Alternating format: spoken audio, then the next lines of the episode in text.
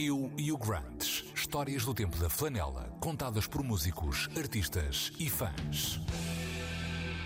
Selma Wamus, cantora e compositora. Grunge para mim, efetivamente, smells like teen, não é? Eu tinha 13, 14 anos, a primeira vez eh, em que me mostraram Nirvana e passei um verão inteiro com uma paixão não correspondida um, a ouvir o Kurt Cobain e a sentir-me agradavelmente preenchida com, com todas aquelas músicas semi-depressivas. E, e, eu cresci assim numa, numa escola que, apesar de, de, de pública, era um bocadinho betinha. e então nós íamos a uns chás no, no colégio militar, nos pilos do exército, já não sei.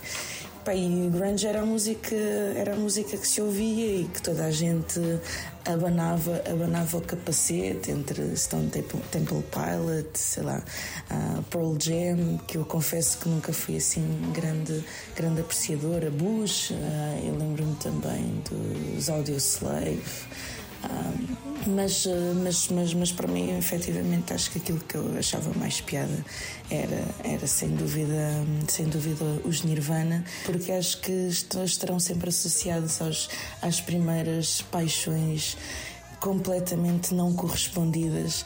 E a adolescência tem esta coisa de, de ter, ter alguma estria misturada com uh, algum cultivo de, de, de, tristeza muito grande por aquele miúdo nunca, nunca olhar para nós um, não são más as memórias, mas uh, se calhar são umas memórias um bocadinho mais, uh, mais nostálgicas.